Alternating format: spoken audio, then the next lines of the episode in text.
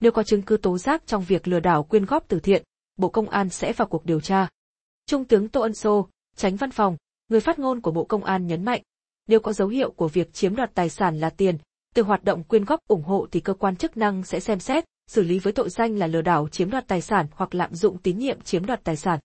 Chiều mùng 6 tháng 9, phóng viên đã trao đổi với tránh văn phòng, người phát ngôn của Bộ Công an Tô Ân Sô về việc đảm bảo minh bạch trong hoạt động từ thiện, nhất là khi trong thời gian qua, nhiều nghệ sĩ gây tranh cãi trong dư luận khi đứng ra quyên góp từ thiện. Ông Sô đánh giá việc cá nhân, tổ chức đứng ra kêu gọi ủng hộ đồng bào vượt qua khó khăn do dịch bệnh, thiên tai, hoạn nạn là nghĩa cử rất cao đẹp, mang tính nhân văn. Nhà nước khuyến khích và tạo điều kiện thuận lợi cho việc đóng góp này. Việc tiếp nhận và vận động, phân phối việc sử dụng nguồn đóng góp này được pháp luật quy định rõ ràng tại Nghị định 64, 2008 của Chính phủ và thông tư hướng dẫn của Bộ Tài chính.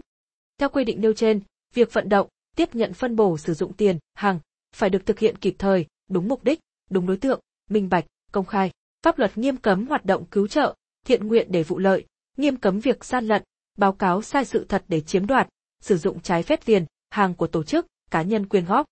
Thông tin trên báo Lao động, Trung tướng Tô Ân Sô nhấn mạnh, nếu có dấu hiệu của việc chiếm đoạt tài sản là tiền, hàng từ hoạt động quyên góp ủng hộ thì cơ quan chức năng sẽ xem xét, xử lý với tội danh là lừa đảo chiếm đoạt tài sản hoặc lạm dụng tín nhiệm chiếm đoạt tài sản.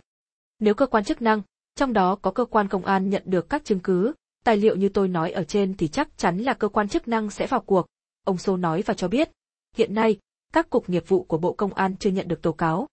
Cũng theo Trung tướng Tô Ân Sô, trong bối cảnh hiện nay, dư luận quan tâm chú ý, nếu ai có chứng cứ, tài liệu gửi cho cơ quan điều tra tại địa phương hoặc các cục nghiệp vụ của Bộ Công an thì các cơ quan sẽ vào cuộc, đảm bảo đúng quy định. Tuy nhiên, khi chưa có thông tin tố cáo thì công an vẫn sẽ chủ động nắm thông tin để đảm bảo an ninh trật tự xã hội. Nếu việc đó có dấu hiệu gây bất ổn xã hội, cơ quan công an sẽ điều tra làm rõ. Bên cạnh đó, Trung tướng Tô Ân Sô cũng khẳng định, việc minh bạch số tiền quyên góp được không khó. Ví dụ nhận bao nhiêu, chi bao nhiêu, là con số số học, nên hoàn toàn có thể làm được. Nên rất mong những người đứng ra kêu gọi thì cố gắng minh bạch.